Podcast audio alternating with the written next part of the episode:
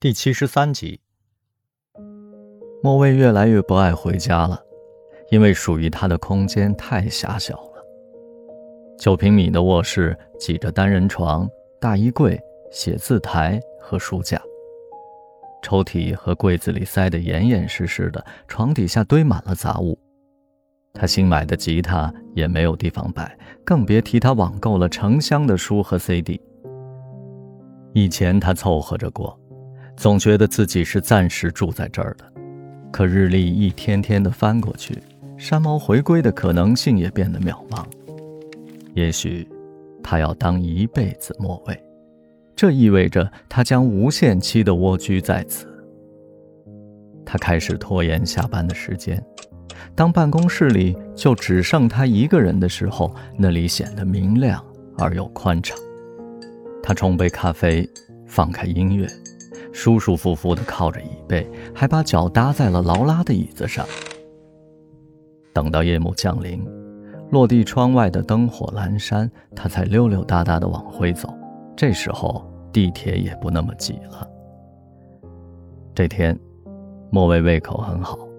傍晚的时候，他走了三条街去吃正宗的法式牛排。回到公司的时候，已经快九点了。他掏出门卡开门。绿灯亮了，把手却转不动，似乎被反锁了。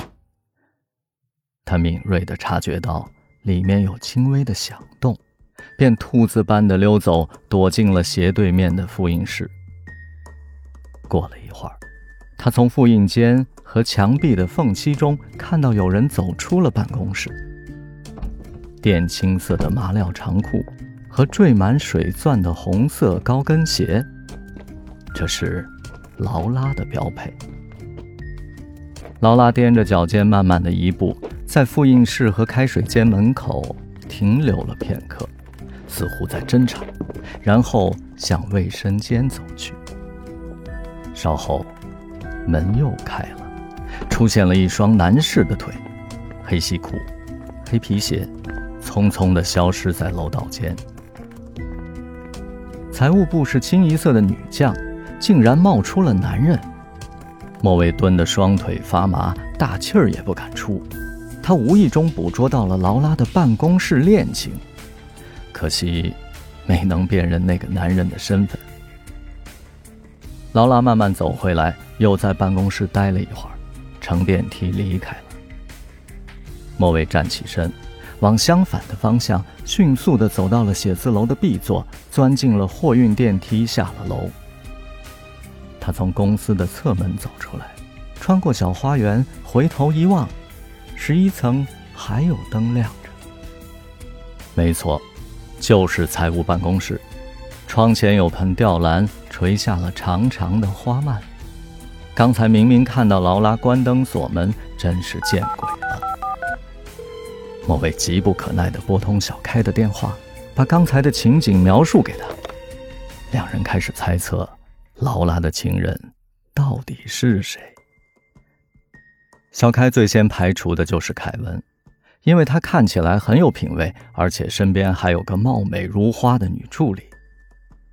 莫蔚想到了经常来财务部的策划部主管，以及劳拉夸奖过的行政部小帅哥，看谁都有可能，可看谁又都不像。劳拉真够狡猾的，还杀个回马枪，想逮住入侵者。楼上就是设计部，常有人通宵达旦加班。他在哪儿约不行啊？非得在办公室玩火。玩的就是刺激。有一类男人在高危地点才能找到感觉。你跟他开个房，喜剧要躺平了，他反倒不行了。那算什么男人？真正的男人金枪不倒，何时何地都不会让女人失望。那种男人只存在于幻想。莫蔚沉默了，山猫似乎渐渐变成了他的幻想。或许他本来就是莫蔚，山猫只是他苍白人生中的一个美梦。这个念头让他不寒而栗。在莫蔚的房间快要挤爆时，莫蔚的忍耐也到了极限。他找来一只超大的纸箱，立在门口，开始疯狂的清理。莫蔚拉出床底下的储物箱，扔掉了成堆的毛绒玩具、书包、校服和球鞋。这女孩是多怀旧啊，连儿时的贴画本都留着。发黄的美少女战士和新白娘子背面的焦栗失效了，歪歪斜斜地掉落在地上。她打开衣柜，把暗淡过时的衣服毫不留情地扒下来，丢进了大纸箱。抽屉里的八音盒、药瓶、复读机、毛笔、折扇、不明充电器，还有眼镜盒，都通通的扔掉。